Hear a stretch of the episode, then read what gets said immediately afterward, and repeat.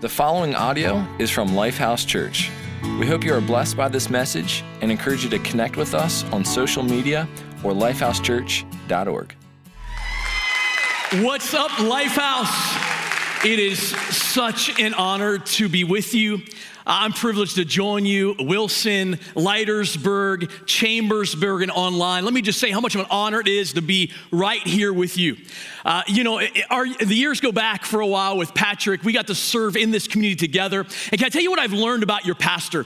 I don't know of any other person that loves a city and a region more than Pastor Patrick.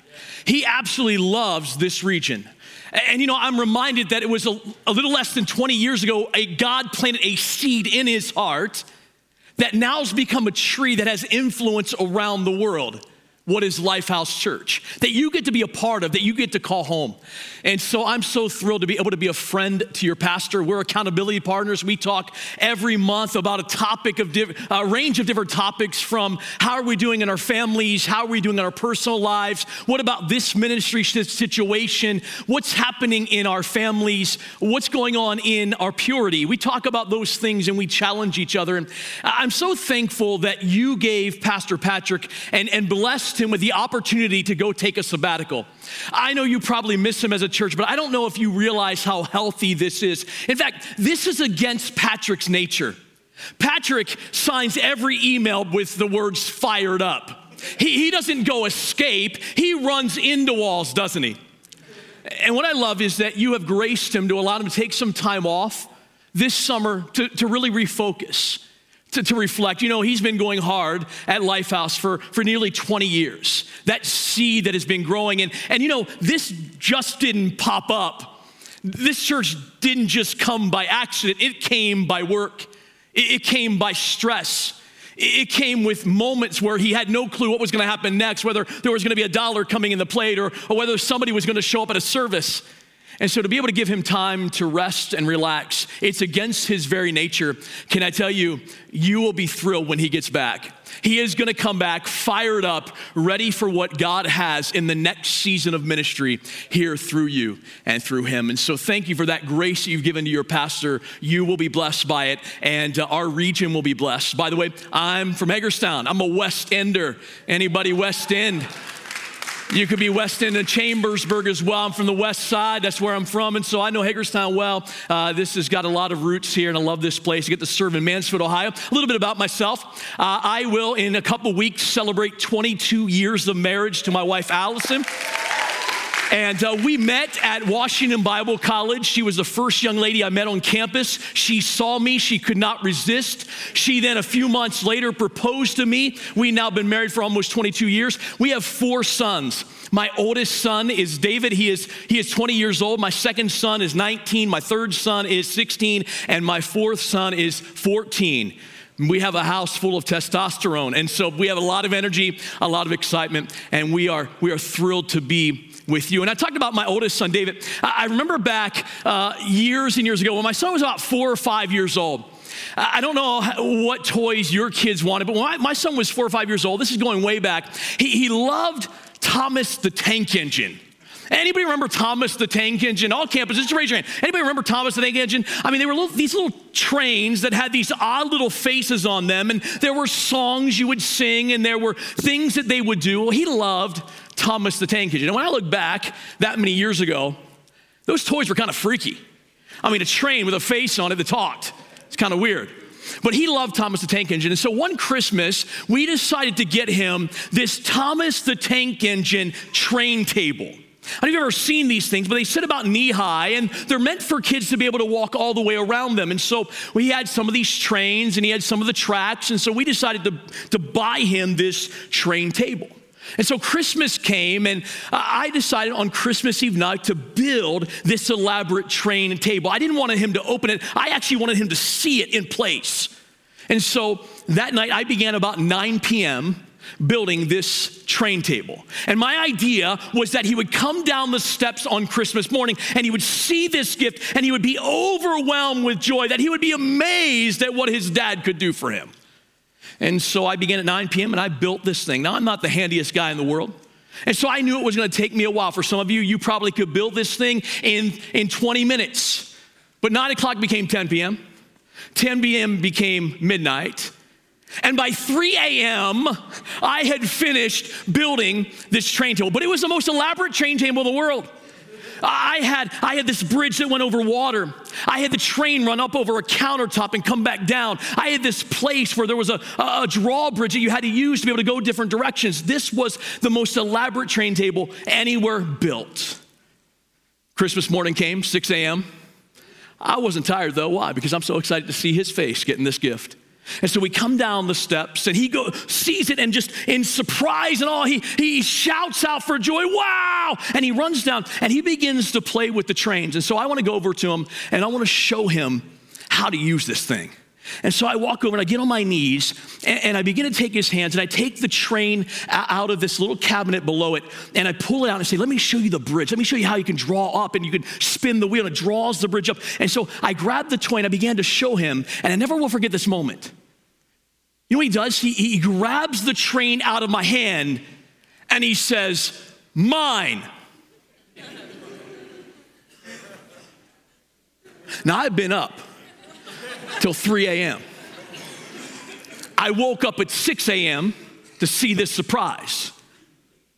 And this is what he gives me it's mine. Nobody, it's anything but yours.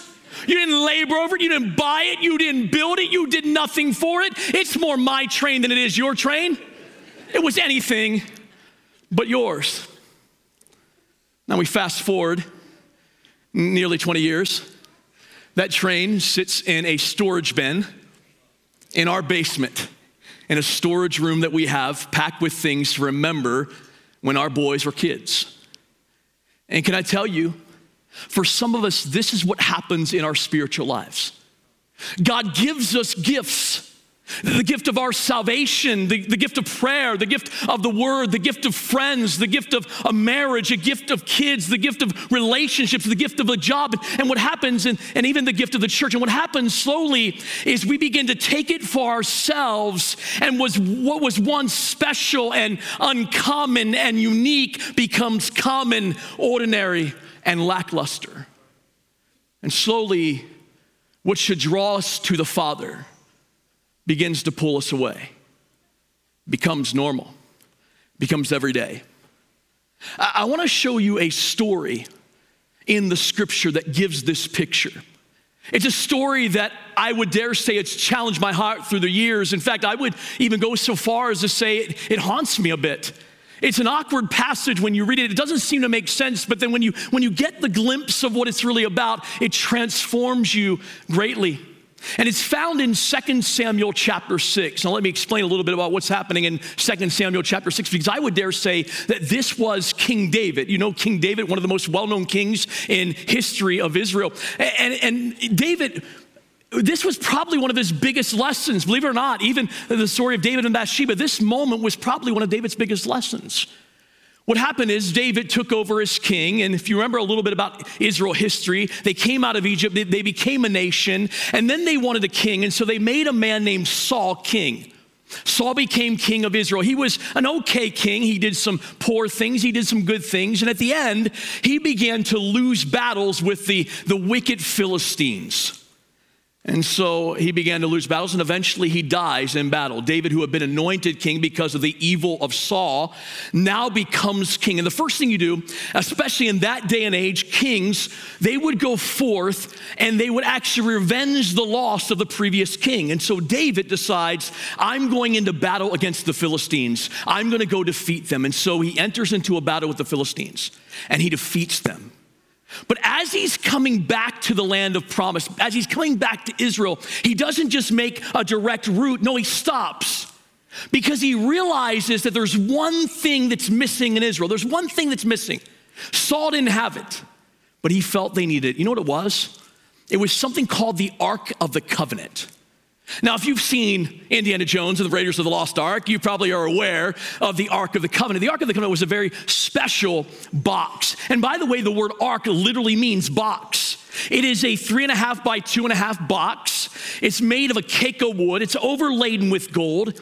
It has two little cherubim at the top that face each other, and that center section is called the mercy seat. It's just a box. Inside of that box were three very important representations. Inside the box, there was a, a pot of manna. Manna was what God provided for the Israelites in the wilderness. Inside that, that ark, there was also uh, a, a tablet of stone, those tablets of stone that were the law. It represented God's law to the people. And also, there was a staff that was Aaron, uh, the sidekick of Moses. And, and in the middle of the wilderness, Aaron's staff actually budded into flowers.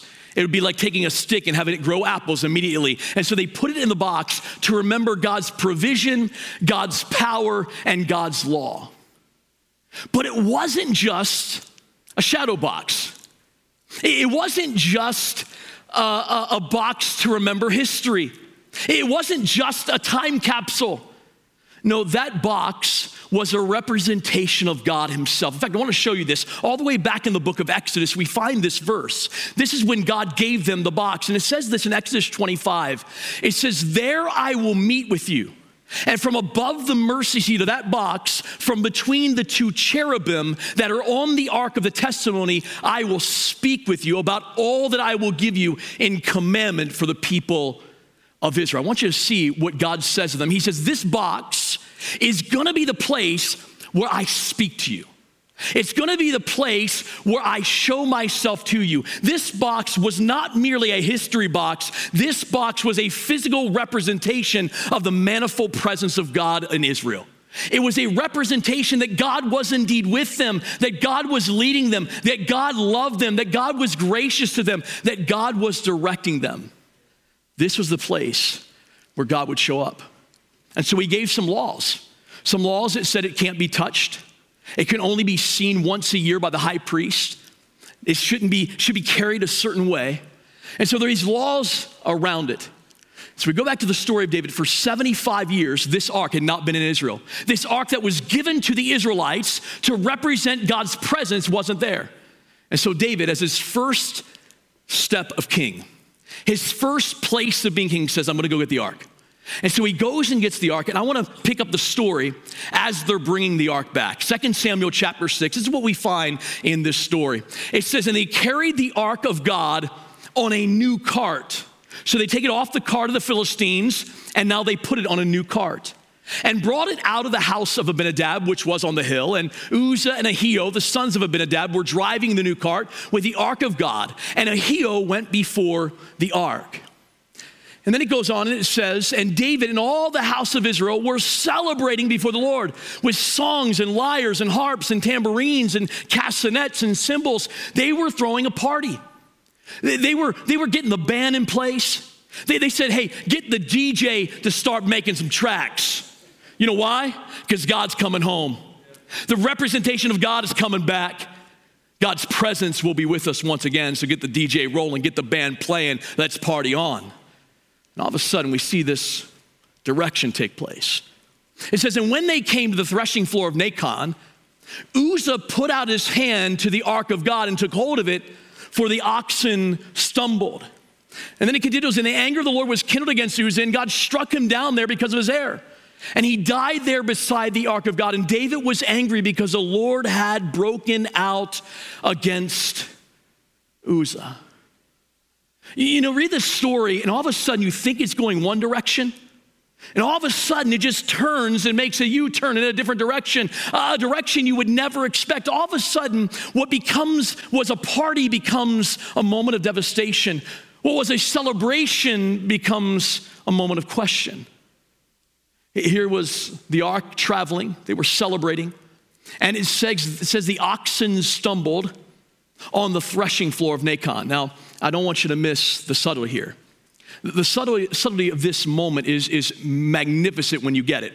Because in the Jewish culture, the threshing floor was the smoothest part of the route.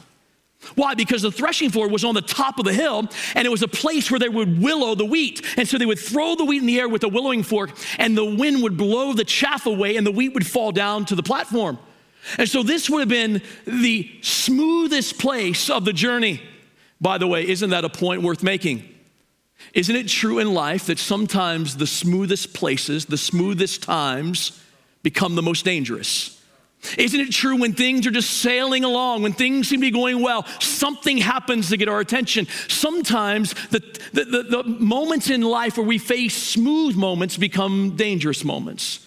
Why? Because when it's not dangerous, when we're climbing the mountain and going through the valleys, we got to pay attention. When you're going across the threshing floor, you don't pay attention. And so Uzzah, in what looks like good faith, puts out his hand to protect the ark, and he dies. Uh, I read this and I'm always overwhelmed that the Bible is this honest with us. You know, a lot of people, they read the Bible and they think, you know, the Bible seems to be so offensive. And sometimes we, we, we start to read it and we think that we're the only ones that f- have had offense with the Bible. But you what I find all through the scripture is many of us writers were offended by what God did. God is, is not a respecter of offenses. There are times where what we believe will contradict what we see, where what happens in life doesn't seem to go the way we think it should go. And so we believe this should take place, but what we see is different.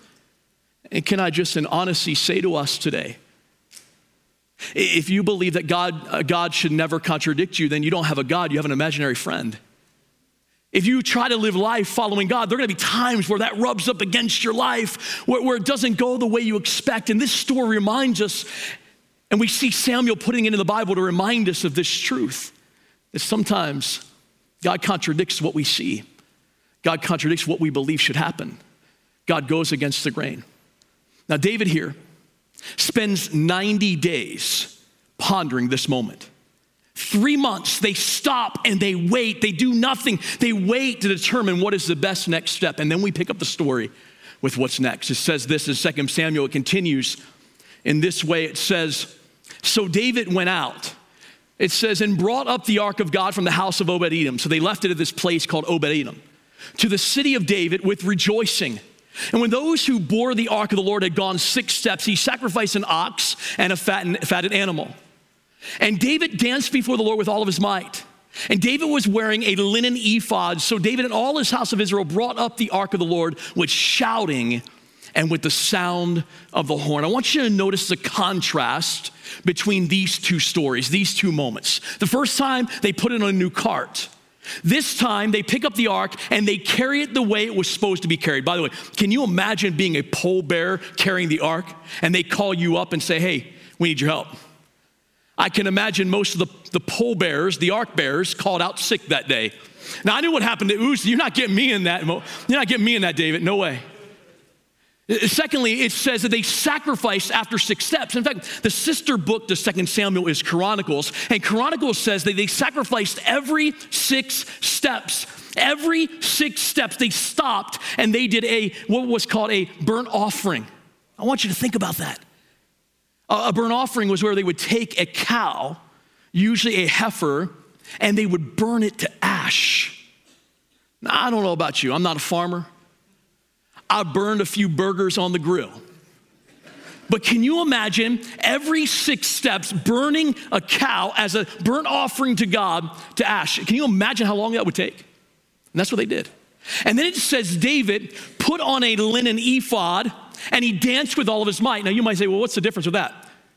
Well, well, the implication is that he took off his kingly robes, his kingly garments, and he put on the undergarment of a priest. In fact, a linen ephod, if I can put it in our terminology, is an adult onesie. He puts on the garments of the priest because this matter is not about him anymore. This matter is not about his victory. This matter is not about even the nation. This matter is all about God. Now, you might say, All right, Dave, what does this have to do with me? Like, are you gonna tell us there's something that we shouldn't touch? There's something that we shouldn't do? Well, what are you gonna tell us? How are we gonna go down this road? Can I, can I tell you this? I think we find the point in the contrast between how they approached the ark in the first place and how they approached the ark the second time. What do I mean? They took great care, and it's deeper than just merely take sacrificing every six steps. It's deeper than wearing a linen ephod. No, instead, what we realize in this passage is that David confesses something very important. In fact, in 1 Chronicles 15, David says these words. David says, Because you did not carry it the first time, the Lord our God broke out against us because we did not seek him according to the rule. Here's the point. The, the point is this is that you and I so easily in our lives can allow holy things to become common things. This is the main point is that you and I slowly in our lives can allow holy things to slowly become common things. Right? It could be the church, it could be prayer, it could be our walk with God, it could be our spiritual journey, it could be our relationships, our marriages, our families. And all of a sudden, what happens is these things that should be holy become commonplace, they become normative, they become lackluster, they just kind of become common. And slowly we allow holy things to become common things. Instead of being an active pursuit of our lives they become an artifact we remember in our life. And instead of being something we run after, it's something we just remember that we have, that we just do with. Now, this idea of holiness stirs up a lot of thoughts in our minds, doesn't it? Because when we think of holiness, our, our, our instinct is kind of look at holiness from a negative perspective, don't we? Like, have you ever heard the term, you ever met somebody and you thought in your mind, well, those people are just holier than thou? You ever thought that before? And what we try to do is label people like holiness means they're a moral nerd. Like somehow they got it all together and they're just kind of moral and that's how they are. And so we have a negative connotation when it comes to holiness. And when we think of holiness, I don't know about you, but what comes to my mind when I think of holiness, I think of judgment. I think of condemnation. I think of someone sticking their bony finger in my face saying, Be holy, right? That's what I picture.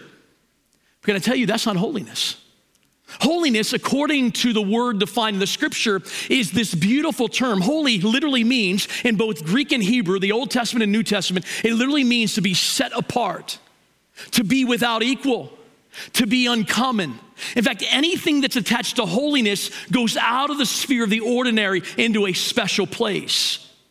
And so when we talk about holiness, it's not just merely, it's not condemnation and judgment. No, it's unique. It's uncommon. It's, it's out of the sphere of the ordinary. And so when we talk about God being a God of love and God of grace and God of mercy, all through the Bible, holiness and mercy and grace actually go hand in hand. Why? Because how can you have abounding love without a holy God? How can you have amazing grace without a holy God? How can you have mercy that will, will go past what we can imagine and do what we can never accomplish without God being holy? See, a holy God is what makes God's love so powerful. It's a holy God that makes grace so amazing. It's a holy God that makes his mercy so impactful in our lives. You, you might be here and, and, maybe you're at a campus and you're saying, you know, why would God accept me? Why would God want me? You know why? Because he's holy. He's so unique. He's so, he's so out of the ordinary that he's able to save you, that he's able to rescue. In order to prove that, what did Jesus do? God proved his holiness by doing and bringing salvation in the most unique way, didn't he? He went on the cross. He died for sin. He then rose again to prove that his love was sufficient. His grace was amazing. His mercy can change your life. Only a holy God could do that. Only a God who is absolutely holy can love in that way, can offer grace in that way, can bring mercy in that way, and can change your life in that way. See, God is so unique, it makes his love unique. God is so unique, it makes his, his grace unique. God is so unique, it makes his mercy uncommon. Now, if we move forward, we find this same perspective in the New Testament. We, come to the New Testament and we see this, this same picture. In fact, First Peter, Peter, the, the apostle who understood God's holiness in a unique perspective. Remember, Peter was the one that denied Jesus, and then God restores him and makes him the leader of the church of Jerusalem. And Peter writes these words in First Peter chapter 1. He says this, therefore, preparing your minds for action and being sober minded, set your hope fully on the grace that will be brought to you at the revelation of Jesus Christ. As obedient children, do not be conformed to the passions of your former ignorance, but as he who called you is holy, you also be holy. In all your conduct, since it is written, You shall be holy, for I am holy.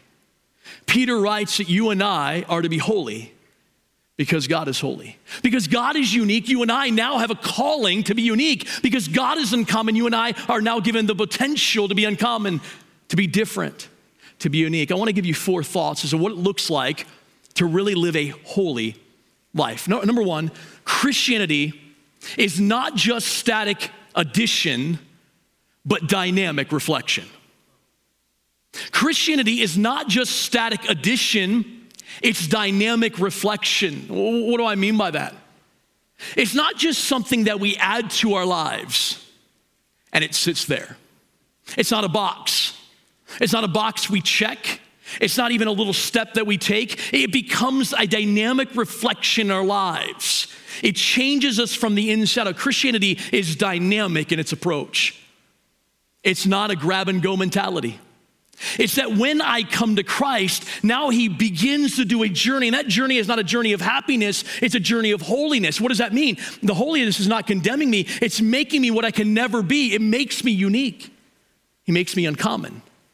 He makes me now live with a different perspective. Now there's something special that no one else has. Why? Because I've been rescued by Christ. Christianity is a dynamic reflection of God's great holiness. You and I now love in a way that no one else can love. You and I now show grace in a way that no one else shows grace. You and I now offer mercy in places where mercy usually would be kept. Why? Because we're holy. We, we, we live a holy life. Christianity is not just a static addition to my life, it's a dynamic reflection that takes over my life. And secondly, uh, here's what holiness looks like holy living begins where ignorance ends. For David and Uzzah, they acted in ignorance. They didn't understand fully what they were actually trying to do. But, but holy living really begins where ignorance ends. In fact, you notice in the text there, 1 Peter, it says, Do not be conformed to your former ignorance. Now, I don't know if you've ever done anything that was ignorant before, where you did something you didn't know you were doing. Like, I remember years ago, I was on a missions trip to Mexico. And I was actually a youth intern at a church in Washington, D.C., and uh, I went as a, as a sponsor of the youth trip. And so I was out and about, and we were doing door to door evangelism, where we were going door to door to invite people to church. And we were inviting them to a, to a big kind of episode, a, a big uh, unique event we were going to have. And so we were inviting them to there. And so I would go up to homes, and because I was a youth leader, they gave me a young lady to be my translator. I knew enough Spanish to kind of get by, and so they gave me a young translator. She was a youth there in Mexico. And so we began to go door to door. And I would go up to the doors and I would knock like this. No problem. We do that all the time, right? Knock on a door, you put a little rhythm to it. Well, what happened? I did this on every door, 30, 40 doors that day. Every time this, this young lady who was with me, the, the Mexican young lady, she would look at me and go, no, no, no, no. And I, then she would laugh. And I thought she was joking around, saying this is probably not a good thing, but it's funny. And don't be so funny. And I just kept doing it because she's a teenager. That's what you do. You keep being silly. So I, I went to every door. So I got to the end and came back to the pastor of the church. And I said, Hey, you know, I noticed that none of the doors opened for us. Like, we didn't get to invite a single person. I would knock every single time. And so he grabbed the translator and said, What's going on? And she began to describe in Spanish what happened. Here to find out, this knock in Spanish, specifically in the place we were at in Mexico, means you're saying something very bad about someone's mother. Like, I'm talking the mother of all words. You're saying something tremendously bad about the mom of the house. No wonder no one opened the door. I acted in ignorance. Now, now here's David and Uzzah, right? They, they, they should have known better, but they didn't. See, holy living begins where ignorance ends. It begins where I realize I don't want to act like I don't know what's happening. No, because now I have Christ, and in Christ I understand now how I live. Yes, I'm going to walk with a stumble at time, and I'm going to I'm going to falter at times, but I understand that my life has a different calling. That all of a sudden I see things differently. My family's different, my relationships are different. All these other things now take a new form. Why? Because I've been called holy. I'm unique. I'm set apart. I'm uncommon. Uh, third observation is this we find from David and Uzzah that direction trumps intention. Our direction will trump our uh, intention. David, Uzzah had great intention, but direction trumps intention.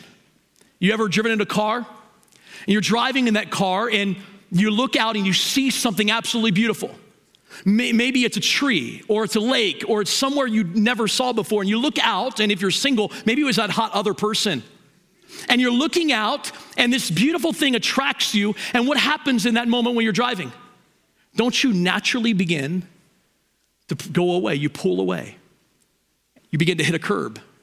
You begin to hit the guardrails. Why? Because you can have the right intentions when you drive, but your direction trumps your intention. And can I tell you, this is true spiritually. Your direction trumps your intention. Uzzah had a good intention. David had good intentions, but good intentions don't necessarily equate proper approach when it comes to God. The question becomes will I go in the right direction in my life? And can I tell you the difference between direction and, and, and intention is where I put my attention. If I want to go in the right direction, I got to focus in that area. I got to look for that answer. See, holiness is not perfection. Holiness is pursuit. Holiness is moving my attention so I go in the right direction.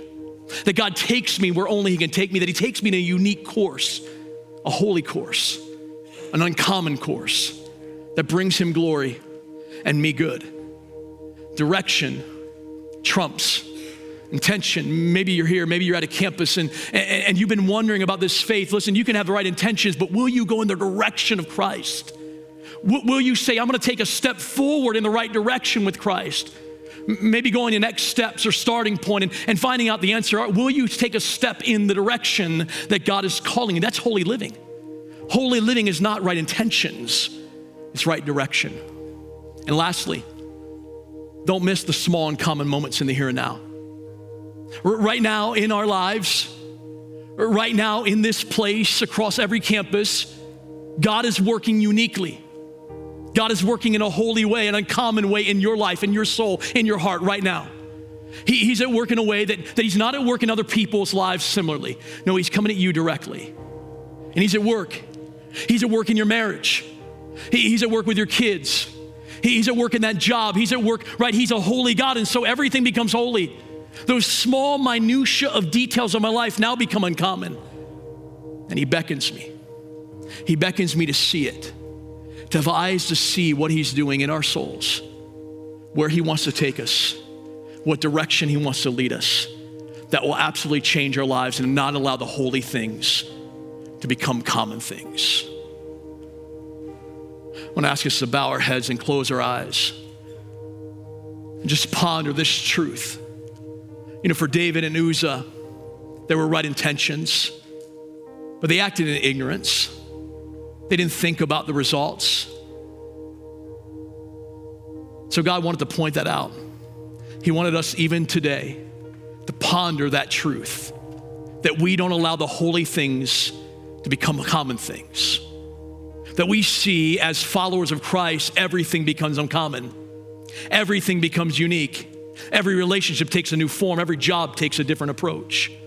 Our posture changes, just as their posture changed about the ark. So maybe today, today is the day your direction will trump your intention.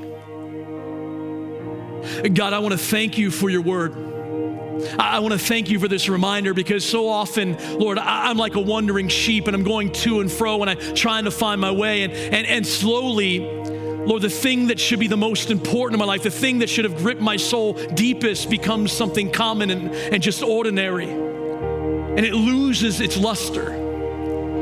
It becomes inactive. And yes, we may attend church and yes, we may serve, but, but God, there's not that, that the fire in us for what you, only you can do a holy God and a common people to make we who are common uncommon and holy. So, God, may we pursue holiness in all things, not condemnation, but, but uniqueness. Uniqueness in love, uniqueness in grace, uniqueness in mercy. All for your name, our holy Savior, our good and faithful God the one who is worthy of our lives, the one who one day we will see the angels of heaven crying out, Holy, holy, holy, Lord God Almighty, who was and is and is to come. It's in your name we pray. Amen. Thank you for listening to audio from Lifehouse Church. We believe that through Christ, life change happens here. So we invite you to connect with us further by visiting lifehousechurch.org.